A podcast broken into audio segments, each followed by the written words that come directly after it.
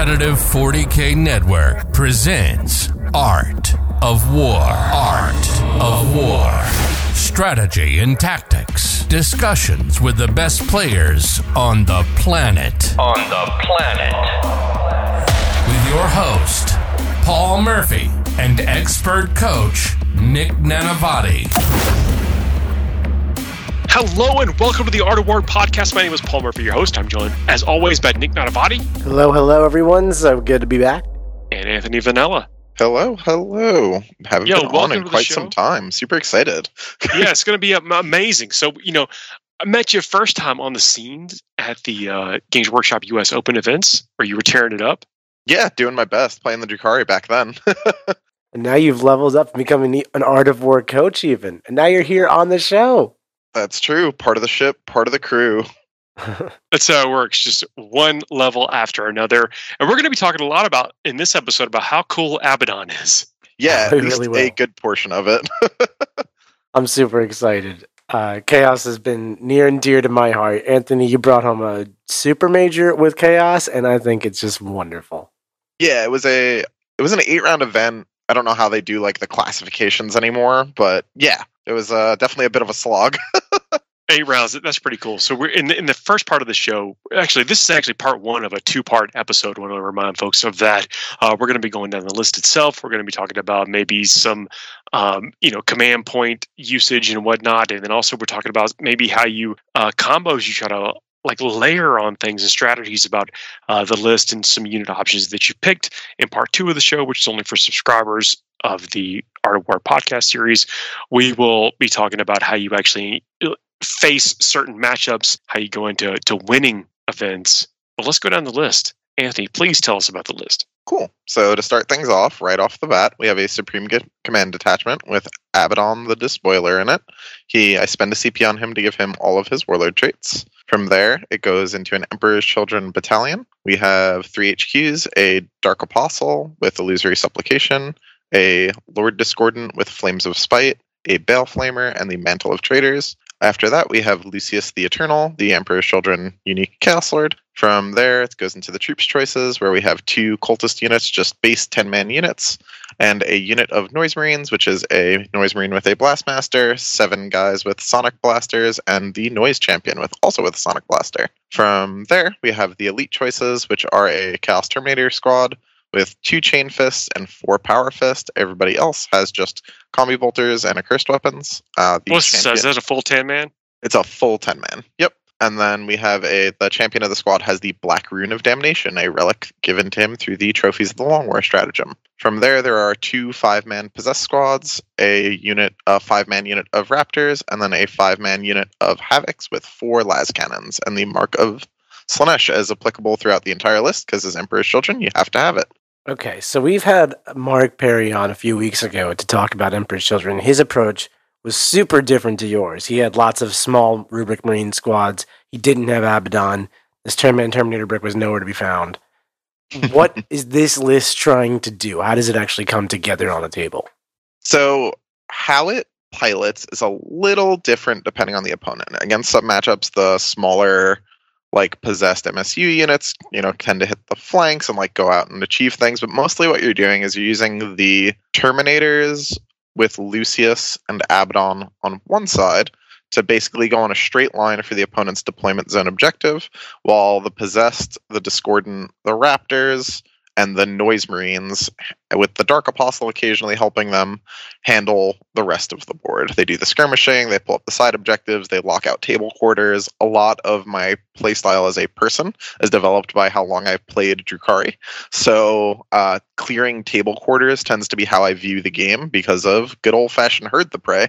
Um, it turns out it works really well for the more elite style of chaos as well to just like clear an area of enemies rather than trying to play the trade game with them because you're so expensive you can't really afford to do that. So I see like a fairly one-off si- size style of units. You got one big Terminator brick, one unit of five Havocs, one unit of five Raptors. What does each of these units kind of bring to the table as one ofs? Yeah, so units came in as I noticed issues with the list, and things tend to fill specific roles. As an example, I, as a player, hate playing against flyers. Those Havocs combined with a 1CP um, Slaanesh stratagem, note it is just Slaanesh, so any Legion has access to it, um, tend to take flyers clean out of the sky. So the way the stratagem works is you spend one command point on it when you go to activate the unit. From that point, you can turn a hit, wound, or damage roll into a six after you've rolled the dice. So that gives a degree of reliability to las cannon damage that you normally don't have. Combined with the Emperor's Children Legion trait of ignoring ballistic skill and hit modifiers, Havocs are very likely to hit and land damage into their targets because they hit on threes and they're strength nine, making them wound most things on threes. Usually it's pretty good for pulling at least one flyer out of the sky. Oh, So- That's them. The Raptors were just a quick unit that could go somewhere and put a banner up, as we'll talk about secondaries later, but that's a fairly common secondary choice for this army. And um, so they're just quick, and someone has to be fast. Sometimes they'll just sit in deep strike until I can pull them down later and just make people screen, and then I'll never really deep strike them to charge because Raptors at the end of the day are just assault marines with fancy chain swords, so they're not the most scary thing. But they're good for actions, and they're a little expensive for what they do there. But a lot of this list changed a little bit after the event, which obviously we could talk to later. But that's like kind of the role of those like individual toolbox style things. Is that your thought, though, the speed of these, that they will be able to do something? They're going to be kind of a Swiss Army unit in the army. Yeah, they're not like again, they're not great at like killing things, but they'll do they'll hem things in, they'll move block, again, they'll put up a banner, they'll kill some opposing like if an opponent like you has like needed a something small, equivalent. flexible to be a multi-tool in a list that otherwise had very specific purposes for all of its units. Yeah, exactly. That's what the Raptors specifically ended up being. The Possessed do a good job of that as well, but for different reasons.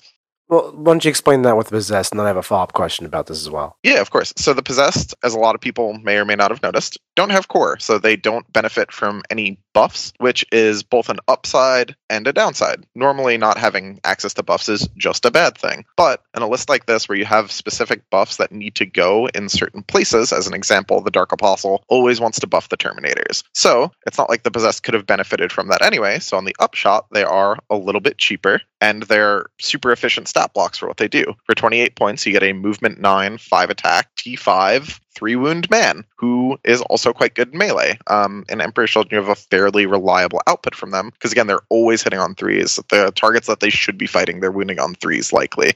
Um, and then sometimes they have the upshot of occasionally gaining extra AP through the Emperor's Children Legion trait. So they're really good at clobbering whatever the equivalent unit of that is from most lists. If like if uh, someone wants to send like van vets to an objective, right? They'll usually win that fight. Even buffed van vets have a hard time going through them efficiently.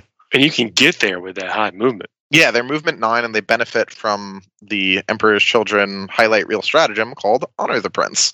I, I like the breakdown of the possessed. It's like this kind of just well statted mid mid range skirmisher unit. It's exactly how I like to use them as well, and especially with Yep. one of the prints, which we'll get into in just a bit. But my follow up question I wanted to ask is.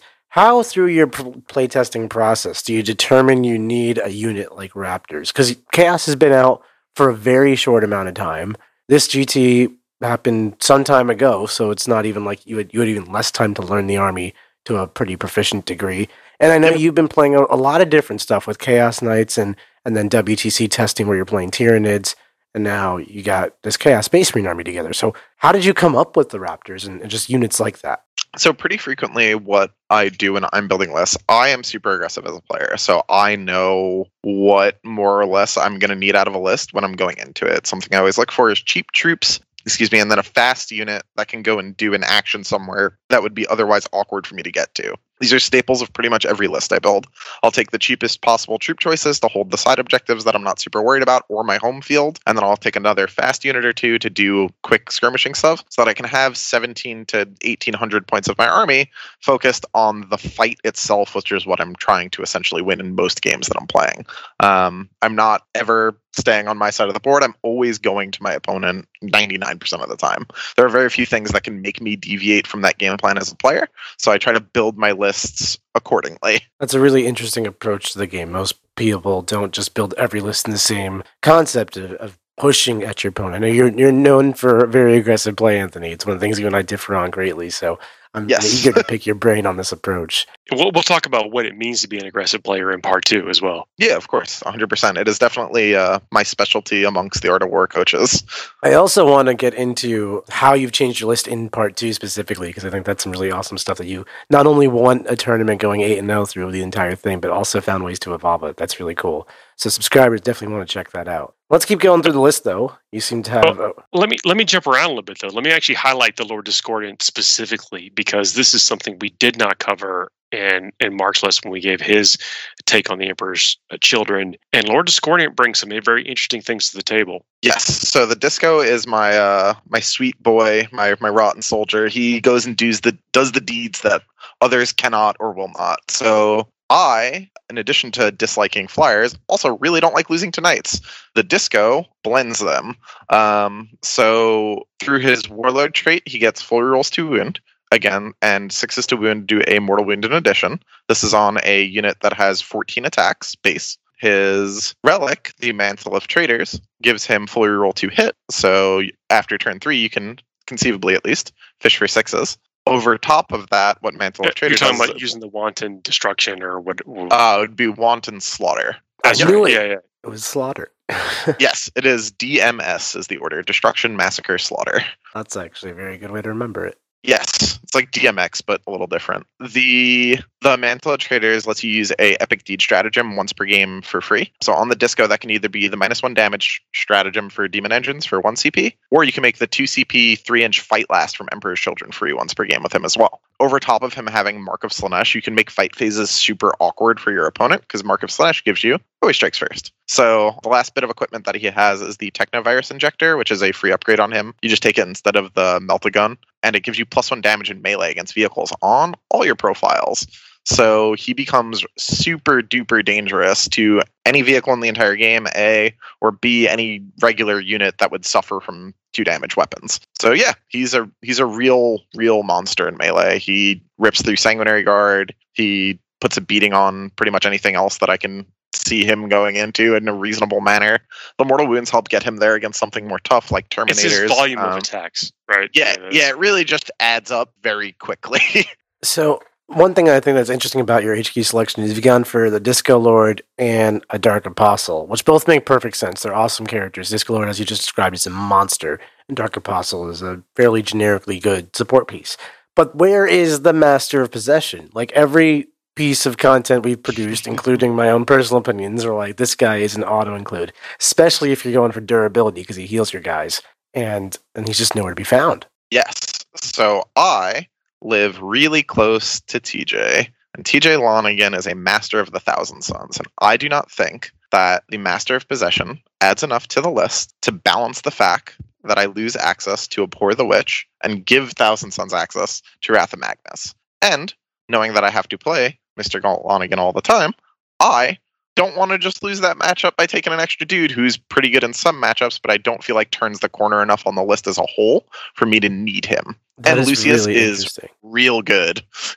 Yeah, because it's it's like you know your local meta to the degree where it's like I have to go through this guy to win the tournament, and I will make my list, you know, a little bit worse, but like sustainably worse. It's not like you've you've ruined your army clearly um, to help that one specific matchup. Which when I was you know trying to win LVO and ITC and all that, that is exactly how I approached it as well. So um, really nice job with that kind of meta call, if you will, or personal Yeah. choice.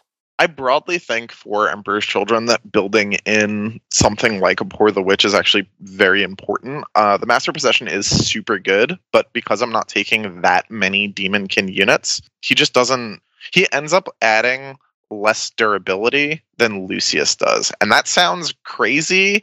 So let me know if you want me to explain that now or later. No, No, we're we here. do. We're, Yeah, we're actually going to talk about Lucius too, because I mean he has a, a very powerful ability, but you know uh, doesn't shine as bright as some of the kind of customizable characters, but has a cool I built-in thing. so So we'll many eventually get. questions. Like, you, we're comparing the Master of Possession, who is not present, to Lucius, who is also not present. They don't do any of the same things. What is going So- on, Anthony? Unpack. So Lucius has on his data sheet a three inch fight last base. It does not require a stratagem, it's just a thing he does. Over top of being a fairly deadly character. When he fights anything with weapon skill 3 or better, he has 8 attacks that hit on 2s at strength 5, neg 3, flat 3 damage. His flamer, additionally, because of how the rules are currently written, when you are within half range, does 3 damage. So he is a monster. Over top of that, access to that fight last while Emperor's Children have a six inch heroic stratagem means that you can position him within the Terminator block such that no opponent can ever engage them in melee without catching at least one fight last from him. In addition, if they try and multiple engage you with more than one unit, you can use the 2 CP stratagem for a 3 inch fight last on Lucius. So using him, you could fight last two units at the same time. It is not impossible, but extraordinarily difficult to approach that Terminator area in anything approximating a reasonable manner. So instead of resing a guy that dies, you just never lose that guy. Yeah, I I'm with being really meticulous with your placement of Lucius to make your Terminator unit completely unassailable and even more deadly in combat. And if anything, you can think of him in that vein as like a squad sergeant upgrade, where now your Terminators have fight last built in and awesome in combat. Um, but then also he can just break off and do his own character thing as the game progresses. Yeah. But when By I the look end at of the, the game, master, he's just holding hands with Abaddon. Yeah, that's that too. We got, we got to talk about the Big Daddy in a second. But Yep. the Master Possession, part of his value is not just in reviving a guy, it's also in the fact that you get delightful agonies, which is five of feeling pain on Slaanesh units, which is everybody. So Abaddon appreciates that. The You can't because he is not in the same legion. see, this is why you're the this is why you're the guest. the Terminators can appreciate it though. You know they, they quite do. So you still think because I, I look at that as nice defense against like damage three weapons, which are all over the place, and shooting, which Lucius isn't helping for shooting. So what's the thought there? So against shooting, I get cover, uh, which on a two up base armor of contempt body is been largely enough. I haven't. I don't view the Terminators as something that needs to survive all the way through the end of the game to get value out of them. They are essentially a 300 some odd point delivery system to make sure that Abaddon, Lucius, and the Discordant get across the table without any damage on them. And then if they get there and the opponent chooses to ignore them, they will violently destroy whatever they touch. But if the opponent chooses to ignore them, uh, chooses to engage with them, you're doing so at a deep level of disadvantage. Because again, you can't really ever functionally, you can't ever really advantageously engage with them in melee. Shooting them, you're shooting into, again, I'm almost always ensuring they're on cover. So you're shooting into a one up save with Armor of Contempt, which is not efficient in any stretch of the imagination for 99% of profiles in the game. As an example, you would take two up saves against Armiger Helverins, which would normally lights out those dudes. It just becomes an over investment into durability, which isn't what this list is doing. A huge part of the skill cap of this list, actually, is knowing when to switch from using Illusory Supplication from the Dark Apostle and the Terminators to switching over to Blissful Devotion for the Advance and Charge. Um, because there is a turn in almost every game where it is correct to be like, okay, the durability of the Terminator unit is no longer important. It's much more important that I get into melee this turn. So you put on the Advance and Charge Prayer, you use Honor the Prince, your Terminators move 11, and then you use Honor the Prince in the charge phase, and they charge a minimum of 8 as long as they're within range of Let's- Abaddon. Let's catch everybody up on what Honor the Prince does. So the way Honor the Prince works is that you can it's a 1 CP stratagem that you can use in the movement as well as the charge phase. If you use it in the movement uh, phase, the reason you can use it because it's a stratagem and you can use in different phases of the game and use once per phase. Yeah, the clarification there is that it's not like you use it once in the movement phase and it applies in the charge phase as well. So the you use it in the movement phase, it gives you a six inch auto advance. Use it again in the charge phase because now you're in a separate phase, uh, and it makes your charge into a d6 plus six roll. Um, this is important that it's different from fate dice, where if you use a fate dice on a charge and you go to command reroll, you have to reroll both dice. With Honor the Prince, you're just rerolling the one d6 that you rolled. You keep the plus six. So it is super strong for making contact. Um, so yeah, that's the uh, that's the broad idea. The list isn't meant to be like a I sit middle, I tank list. The list is going to them. It's going to take them away. You win most games off of primary differential, and the way you achieve that is not is by ensuring that your opponent ever can't really efficiently melee trade you, so you get stuck in middle, and that's the idea. All right, so I like the premise. You're basically just running straight at your opponent with Terminators, and behind the Terminators is Abaddon, Lord Discordant, and and the Lucius buddy. So with Abaddon, what is he doing for this army aside from just being awesome? You're, just bringing him because Abaddon is auto include, or do you think he does supporting roles as well? I think he's really good in certain legions. Like there are certain legions that don't need him. Um, as an example, like I don't think Creations of Bile or Word Bearers as examples need him or Iron Warriors, but I think in Emperor's Children he adds a lot. So because I don't super highly rate a lot of the chaos choices for damage dealing super high, it is difficult to find 300 points of a list that does damage the way that Abaddon does damage. What does that mean exactly? We all know Abaddon is a monster in close combat, but is that is that what you mean? That nothing hits as hard as he does, or yeah, mean- essentially nothing hits as hard as he does at the profiles that he has. Right? There's no real source of flat three in this army. There's no like thunder hammers or anything like that. You can't get them. They just don't exist as a weapon option. There's nothing that does Mortals in addition or has his volume of attacks in a character screenable package, things like that. Over top of that, he gives you access to a stratagem that Emperor's Children otherwise would not have access to at all, which is the Khorne marked stratagem that lets you deny a spell on a 4 up within 24 inches of that unit. Um, otherwise, in Emperor's Children, where everything has to be marked Slaanesh, you would not have access to that stratagem at all. But because you have Abaddon the list, you do. Um, that is really nice to have. Additionally, because you have a Black Legion detachment, it gives you access to Black Legion stratagems. So you can do things like changing Abaddon's uh, Legion trait for a turn, giving him something like Advance in Charge through Red Corsairs or Fallback in Charge from Alpha Legion through a 1 CP Black Legion stratagem. Um, so he's a lot more flexible than he looks like he would be on the tin once you are familiar with all the different Chaos Legions and you know, like in a given situation, like, oh, okay, here, this is really good. That's really cool. And also a testament to how adaptable you've been because I know you've been playing a lot of different armies and Chaos has been out for not that long. Yeah, Chaos was out for I think two weeks or a week and a half by the time Salt City hit. For aspiring players, and, and you can answer this as a coach as well, how do you learn such a large volume of rules and digest it and, and go through it quickly? Because you also haven't been playing 40k for all that long. Like I've been doing this forever. Paul's been doing this for as long as mm, the dinosaurs from the earth. um, yeah, I started recently. I started playing at all the weekend the eighth edition Iron Hands Codex came out.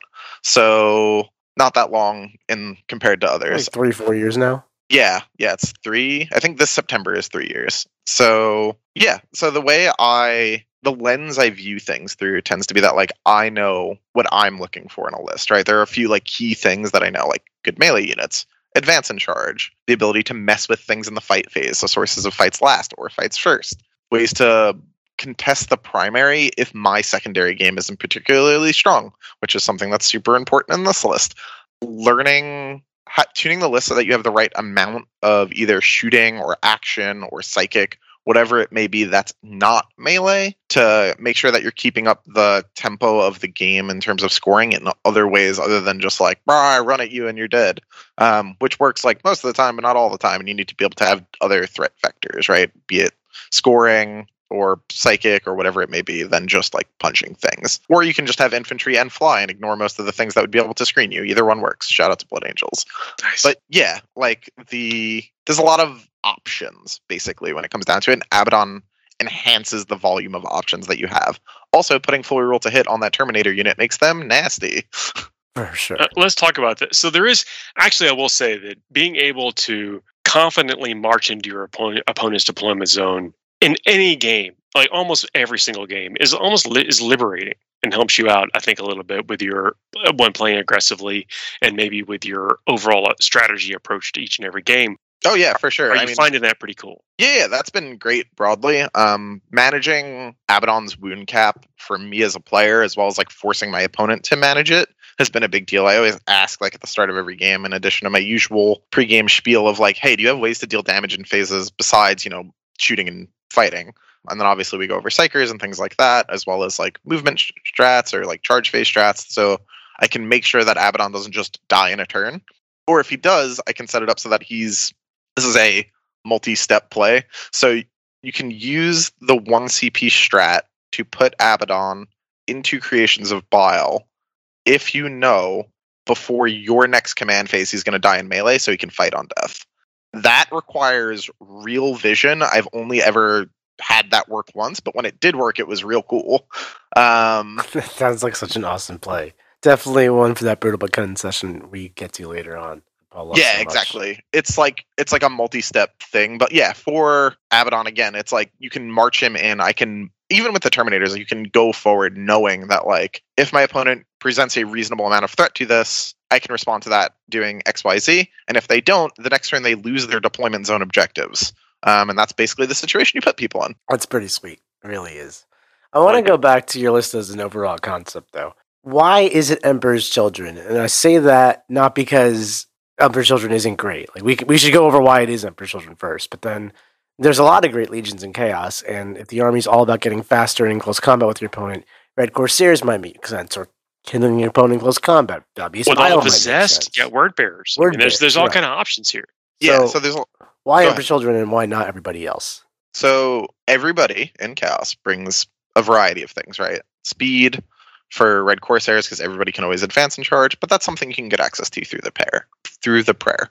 Creations of Bile make you a little faster, a little stronger, but not meaningfully enough that you're not going to just use the prayer anyway. But they also give you fight on death. However, that's something that Emperor's Children get through a stratagem. Uh, word bearers give you full reroll to hit. We cover that by taking Abaddon, or by ignoring hit modifiers and getting a plus one to hit on top of having Lucius's reroll ones, which is at that point essentially the same thing.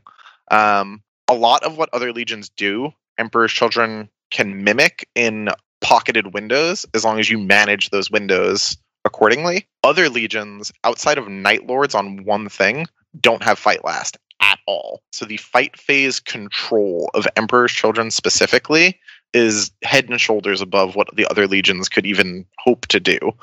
Very frequently, uh, especially against like like a less experienced opponent, I have to like stop them at the start of like basically their charge phase and be like, all right, listen, this is how all of this works and like explain it again. Because otherwise it's very easy to trap yourself in a scenario where I'm getting free interrupts or I'm interrupting and then fighting with the next eligible unit. Like the a lot of the fight phase steps and control that Emperor's Children offer can't be mimicked by other legions. So that's why we're here. That's a great answer. So basically, you picked the Legion that had unique elements that could not be replicated when everyone else had really good elements, but you could kind of get them sort of if you work really at it with your list design. yeah, if you spend the CP, if you design the list in such a way, so on and so forth. Um, and that was basically it. Also, this was the one I felt the least bad about not taking. The least bad about not taking a master possession in, so I could have access to Abhor the Witch because I love that stratagem. That choice still boggles my mind, but it makes sense. It really does when you put it in context. Yeah, it's definitely something you have to play with and against to be like, oh, oh, it actually doesn't make as much of a difference not having it here. When you play your games, to go back to the Havocs, which you said you brought in as you found you needed a, a solution to flyers, don't you find flyers just kind of fly up and blow up your only shooting unit and then you're back to square one with them? if someone gets too close to the havocs and kills them, then the noise marines light them up real hard. That unit shoots super hard, especially if you get close. Um, we haven't so even touched the noise marines yet. yeah, we We'll- totally we'll skipped a unit that's like five percent of my list. Um, We'll so get there. Come on, man. It's an hour show.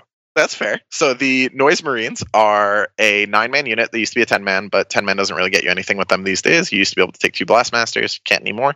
Um, so they have one dude with a blast master who is like the best gun in the book. It's not even close. Um, so it's got like a larger profile that's essentially three shots at uh, strength eight, neg three, three damage, um, or a smaller profile that is six shots at strength five, neg two, one damage. Then all the dudes in the unit have a sonic blaster that is strength four, AP one, one damage. Now, on the face of it, not a particularly impressive shooting profile, but when you get within half, all of those profiles get an additional point of damage. Over top of that, they have a 1 CP strat that is essentially Wrath of Mars that also turns off a unit's ability to overwatch or set to defend. Set to defend. I am positive that Nick has been bad touched by Wrath of Mars enough times to know to be afraid of that, and the rest of the shooting becomes real scary once you get within half. For those who haven't been bad touched by Wrath and Mars, it's an admech strategy. That means sixes to wound are mortal wounds, and Noise Marines fire three shots at guys, six on that high volume profile becomes two damage all of a sudden, and sixes to wound immortals, and all of a sudden that unit with prescience and Abaddon rerolls destroys everything. Yes, no prescience because I can't take that. But yes, even just the Abaddon rerolls is enough usually because you're never hitting on worse than threes, even if you advance. So this unit could theoretically move 12 and then shoot without, like, for one CP and just light you up at full efficiency because they never take any hit or ballistic skill penalties. Yeah, Oh, that ain't bad. It's pretty good. It's pretty good. Do you find though your army is just a pile of walking space marines? Like it's ten Terminators, nine Noise Marines, five Havocs, five Raptors, ten Possessed. Hold that thought. Tell you what, let's take a quick break, get a little bit of station identification, then we'll come back and talk about all the walking mass, and then yeah, yeah, yeah, we'll get to the noise marines. Like what you're listening to? Be sure to check out the second part of this episode, where we break down specifically how our guest plays against all the top armies in the game. Want even more awesome Warhammer content? Check out the War Room. The War Room. You'll gain access to the minds of the best Warhammer players in the world with brand new content every single week. Join our amazing community, elevate your game, and enjoy your hobby more. We are back. Don't forget to check us out in part two here in just a little bit. Okay, Nick, pick back up right where we left off. You were talking about how this is just a bunch of walk in power armor. It's just a bunch of walking power armor. There's just noise marines walking around, five Havocs, five Raptors, ten Terminators, ten Possessed. I literally just listed your list. And this is ninth edition. This is 2022. Damage be brutal out here. How do you survive? Uh, that's the trick, Nick. I don't. Living is for those of the lesser legions. We here in the third embrace our death. So, all of my units, I expect to die by the end of the game. Basically, except Abaddon and maybe my Dark Apostle and my 10 absolute champions that hold down my back objective, those cultists. Maybe those guys don't get touched. Maybe they do. Who knows? But everyone's life in this list is expendable for the you know the purpose of the long war when you've built your plan to be aggressive, you don't expect most of your army to make it through the other side of the game. The goal is that everyone goes into the grave and they pull points in on their way out. And that is the idea. So the games I'm winning aren't because, uh, like, unless someone like made some serious mistakes in the fight phase and I was able to really leverage the Emperor's Children like strategy writ large, turn over turn. Like by the third, second or third time it happened, they were still just like getting getting caught out by like the myriad web that the list weaves usually a lot of this stuff does not make it. And normally that's okay because we take secondaries that require me to kill my opponent and not me to be alive. Um, and that's usually the way it works. I love that approach to the game because you know to, you're not tying points to necessarily killing your opponent or or staying alive. You're tying points to to the objectives and whatever your secondaries may be. So, I mean, with that said, how do you actually score points with this army? What art was your secondary plan, or is it so malleable? Do you plan to put your opponent in just a points hole that they score less points than you, and doesn't really matter how you score specifically? So, yeah, this next part's gonna gonna hurt you, Nick, and I'm sorry in advance. So, my should I brace myself? brace yourself. Oh my god. So my goal for secondaries with this list is to get across the three of them about 30 points, maybe 25. I, if I after you that, told me to brace for impact, I was ready for 15. Okay, so that's good. so yeah, 25 is like acceptable to me. Like if I'm like we'll get like 25 we're good. The you know it's at 45 right? Like, like, oh i'm aware. Okay and you can't make those points up elsewhere. When you when you leave them at home they're they're staying there. Oh yeah. Okay. we take things like banners like assassinate stuff like that where it's like could i score 15s on them in the matchups where i'm taking things like that? Sure. Do i expect to? Not at all. And that's okay because we don't win the game that way. We win the game by having my opponent's primary score never touch 20 and that's the way it goes or it's a matchup against something like Thousand Sons where I can do my my favorite trifecta of secondaries, which is abhor, assassinate, no prisoners, and we score. We're just going after them. I can't help but chuckle here for a second because like those are two of those are ones we say these could be traps. I take those at every given opportunity. We literally preach day in and day out on this podcast, on all the other stuff we do. You want to have a secondary plan. You want to have a plan regardless of your opponent's army. So if they don't give up assassinate. You're not just SOL. If you don't give up abhor the witch, you're not just what do I do? And, and you're like, let's, you know, we only scored 20 this game. Sounds good, fam. Like, let's do it. What? How do you? Good enough. How? What? So in games where prisoners doesn't work, long war usually does. So as an example, against sisters, they don't tend to give up much in the way of no prisoners, right? It's a bunch of like fairly expensive per wound models, but they really want to defend that shrine, Nick. There's a shrine and they got to keep it safe, which means they're going to be putting units onto an objective, a specific objective that you know every single turn, which means that you, as the Chaos player, can take Long War, which essentially reads get three victory points if you try and stop them at all. Uh, the way Long War works is that you get one victory point for every unit that you kill that was on an objective, and you get two victory points if you essentially flip an objective that an opponent had, up to a maximum of three. Why that's capped at three, I don't know, but we work with what we got over here in the Chaos world.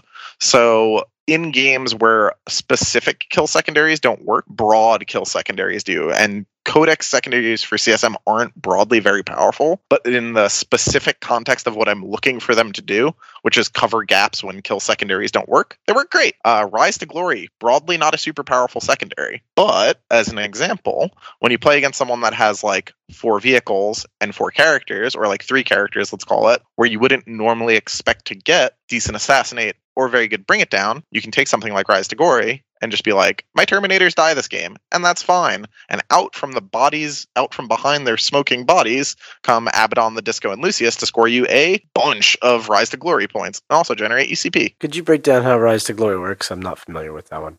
Rise to Glory is two paragraphs, so I'm going to give you the short version. So, so no one knows what it does. Yes. So the way Rise to Glory works is that you get two victory points if you kill an enemy character, vehicle, or monster with one of your characters in melee. You get an additional two victory points if it's over a certain wound count that I don't remember off the top of my head. Or if it's your opponent's warlord. So, and then after you kill an opposing character, vehicle, or monster, you roll 2d6. If you roll under their wound count, you get a command point on the spot, which is actually pretty impactful because Emperor's Children have the best stratagems since Strife.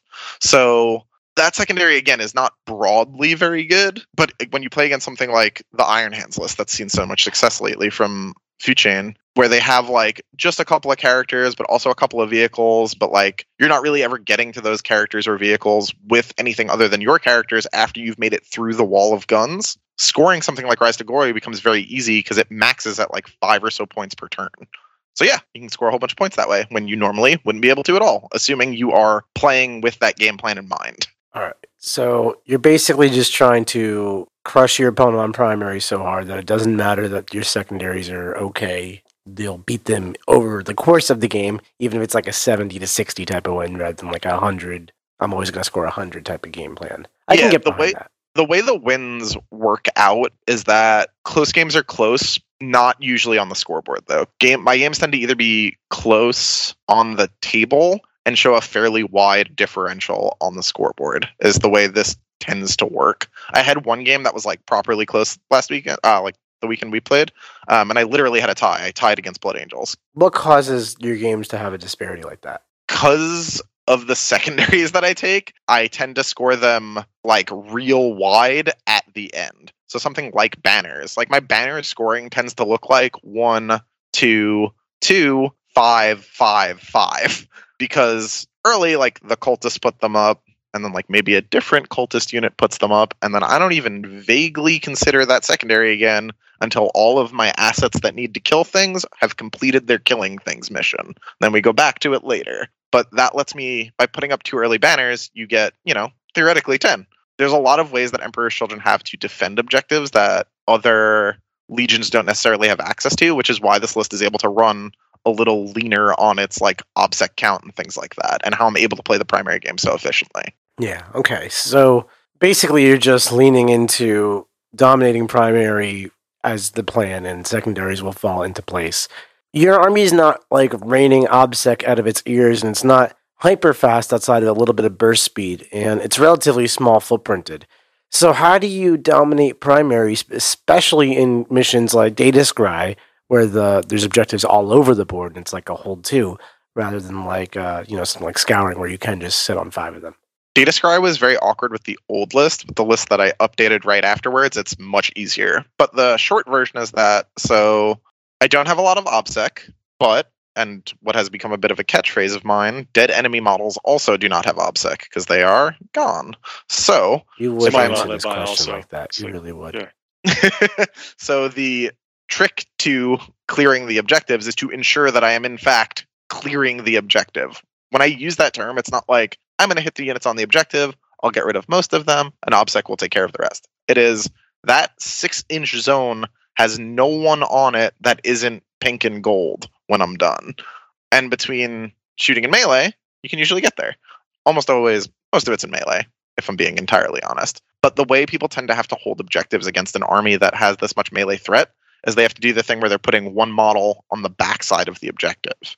When they do that, and you land the charge anyway, because your army has crazy burst speed because of Honor the Prince, you tend to just wipe them. In addition, you maintain objectives as being yours despite not having a lot of OBSEC through the use of a 1CP strat that lets any unit in your army heroic. With proper positioning from your unit, you can protect objectives even with things that aren't OBSEC. I really like that. Well described. I think a natural thing for your opponent is to just back up as be as on the objective because points as far away from you as possible. And that leaves you a lot of room to charge and take up the vast majority of the space that the objective would permit. So I think that's a really cool interaction.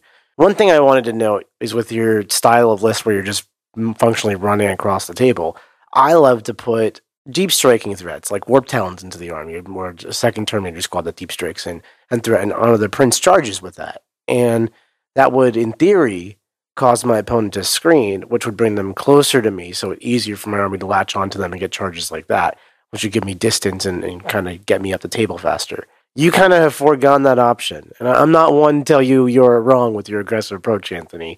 You guys speak different languages here. But I that seems to have worked for me in the past. What's your thoughts on that? So I noticed the inverse happening in more like recent 40k, I guess is the easiest way to put that. It's probably been many moons since you played aggressively. Many, many moons. So when I leave things in deep strike, people tend to hold back because they don't want me coming down in their backfield, which reduces the amount of stuff that they obviously then put forward, which gives me less charges. So by alleviating that, I want them to feel that they can come forwards. By doing so, it lets me charge them basically. If they don't come forwards and all of their army just sits in a ball in their deployment zone, they only further that primary differential that they'll never essentially recover.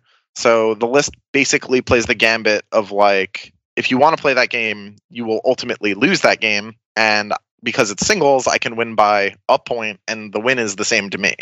Um, so the way I get to my differential scoring, the way I get to me having more points than my opponent, isn't particularly important to me. And if we're frank with each other, there's no world, no list you write as chaos is going to be as good at secondaries as Necrons or Sisters. So this is what we got to work with. That's some truth. We're kind of getting into uh, part two category here. So let's talk about, if I can, switches to how many command points you starting with. Like, wh- So- what what's the yep. plan here? So this list starts with 2CP, uh, which is a, a King's Bounty in Nephilim. Because Emperor's Children don't have super powerful warlord traits or relics, I don't feel the need to buy into them. Also, Abaddon being the warlord literally takes away my ability to buy Emperor's Children relics. Um, because in order to buy relics in the cast Book, you need to have a Legion appropriate warlord. Um, so I pay for Abaddon's warlord trait um, because even though two of them don't see much use, the third one that gives him an extra attack or D3 extra attacks, and he can reroll charges, ends up being very impactful over the course of a game. Because my CP is structured in such a way that like I know where it's going basically, and because Emperor's Children stratagems are so powerful, I never want to have to CP reroll charges because I have way more important stuff I'm doing with that command point with those command points. Um, from I think there, you had it right with that single command point that you have left at this point in time. Yeah, exactly. We just spend the one on Abaddon, so I don't have to spend CP on him throughout the game. Also, it makes him like very consistently one round knights, and then I don't have to worry about them either. Abaddon can walk into a full health knight and remove it from existence, and I don't have to worry about that too much. From there, the only other CP I spend pregame are the two upgrades for the disco to make him into a essentially like a unit in and of himself where he can blender entire other units. And the last upgrade is on the Terminator champion in the Chaos Terminator squad uh, to make the entire unit minus, minus one to be wounded and cause any psykers within 18 of him to perils on doubles. How often that's do you it. see that working out for you? I had killed two psykers on accident with that over the weekend, so it was pretty good. Man, living a charmed life over there. yeah, We have yeah. different experiences with this army. It's just not the same. Uh, I mean, like it was like one of those things where like a vehicle blew up and took a psyker low, and then he went. it's to always some things like took- that. I understand how how the forces of chaos work. I'm just saying I don't get these cool things to happen to me. No, Yeah. legitimately, we do play a game where the unlikely happens frequently. somewhat frequently yeah for sure the yeah i mean one of them was like no fault of the dudes like a vehicle blew up and his only psyker had to cast mental interrogation and he tried and rolled two fives and i was like you don't have any cp boss that guy's dead Yeesh. I can finally So- see that being really helpful versus armies like Thousand Sons of Eldar, just that spam outside your powers. Yeah. Going into the game, Uh, and then with with this, I mean, granted, you know, we get command points back. And those certain missions, you only get command points back on you know certain conditions that have to apply, kind of thing. Right. Are there any stratagems outside of the ones we've talked about that you do just kind of keep in your back pocket, or you conserve command points for, or try to gain command points for that you really think are going to give you a big advantage, either in, in you know against every engagement or in you know even list the specific engagements if you have some ideas. So one of the big upsides of Emperor's Children is that everything has Mark of Slaanesh, so you basically don't ever have to pay for interrupting, unless it's your possessed that you're specifically interrupting with. So often, what I'm banking CP for in the fight phase is the two CP fight on death, or it's all stuff that happens before the fight phase, right? It'll be I'll spend a CP on a six inch heroic with a character or a three inch heroic with a unit, or I'll spend two CP on like a fight last coming off a character. Sometimes that's that costs nothing with the disco. Um, it really just depends on like what the opponent is. If they're more shooting heavy, I'm spending more CP on Honor the Prince to ensure that I get across the table more quickly. If they're more melee heavy, I'm making sure I have the fight phase under control.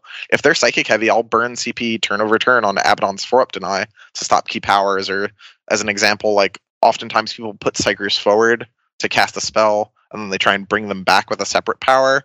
If you hit the four up deny on the spell that brings them back, that is six victory points to you because that guy's going to give you three victory points on assassinate and three on abhor the witch. Uh, so, what uh, what armies would do like like Aeldari and Aeldari T Sons do that. Uh, I mean warp time, right? So uh, I, I, was like actually going to ask, um, would you spend your CP for the four up deny on the like say psychic ritual itself, or like some other key power they have, maybe like Quicken or Doom or or whatever it might be. And you seem to be of the opinion of save it for them returning to home base because then you get a free caster kill. Yeah, pretty much. Like the four up deny, because also that that breaks their game plan and rhythm real hard. Like if you have a caster who that's their entire job and then he's gone, now you have to devote real casters to doing that. It ends up snowballing very quickly. Uh, especially if you go to do it again and it happens again. Most people don't do that though. Totally agree. Yeah. But yeah, from that point forward, now you can instead of having to try and catch their their action bot out, essentially, you do that once. You catch the action bot, you eat him, and then from that point forward, you can start denying things like psychic interrogation. No one's been crazy enough to take warp ritual against me yet because that's just like not happening. They got to get in the center of the table for that one, right? Yeah, I would exactly. totally take that against you. No, You're like Abaddon and these Terminators say, please don't take that. Yeah, you just. I mean, you can take it if you want, but like someone's dying. You know, No, it's wouldn't good. Yeah, do, do you have six psychers to do this with? Yeah, are you real confident? That, I mean, like like I said, it's an option, but like it's not a good one. Going back to your list overall, do you ever find that there's certain extremities in 40k because the game is broad now? There's such list diversity like we've never seen. So you never know. You can't prepare for everything at all times. Did you ever find yourself encountering something that could just survive your brutality? Like, you know, they're so tough, it just doesn't matter what you do. Or someone who's like so fast you can't catch them, or someone who shoots so hard you can't get to them and you'll just die on the way. Any extremities that you're concerned about? Uh, so there's like a really specific world where someone shows up with like 15 crisis suits and is like takes my approach where they're like, trash is not real. I do not need to score. You need to die. And they take 15 crisis suits that all ignore cover specifically. Like if that exact scenario happens, that could be bad. But like no one's doing that. So it's That's a probably fine. WTC thing. They do that over in Europe. But thankfully, uh that's not what I'm playing in Europe. So or not thankfully. I'm very sad about that actually, but that's a problem. Uh, yeah, like I, there are skews that exist that can make it awkward. None of them are fight phase skews. I don't think there's an, a combat army in the game that could put it on Emperor's Children outside of like some like really wild, actually, ironically, like Creations of Bile skew. I was about to say always fight on Creations of Bile. I'll take you up on that. They're my boys. I I love Creations of Bile. They're my other favorite Legion, but I'm also pretty sure they're going to get the old Dark Harlequins treatment here fairly soon. So uh, I'm trying not to get too excited about them because I'll be real sad if that happens. Hope not. Yeah, fingers crossed. Yeah, no, But- okay. So we walked through the stratagems. Uh, we've walked through the secondaries. We walked through some list choices here. Uh, in part two, we're going to go over maybe how this list has evolved and also how you engage with certain matchups. And you know, we'll, talk we'll talk about creations of bile a little bit as well. I love them. I love them so much. It's been a great talk so far. I think I've really enjoyed walking through this process of of some what folks might consider as unconventional choices at the moment. Yeah, for sure. I think Nephilim has really changed the game. Uh, whether you view it as positive or negative is up to the individual, but like there is definitely a degree of like, okay, my book literally is not going to keep up with other books on secondaries. That's like not an option. Kill it at the idea step. So what can I do to change the game meaningfully in a different way? And for a lot of lists, that looks like a primary differential, and that's where we Oh, landed.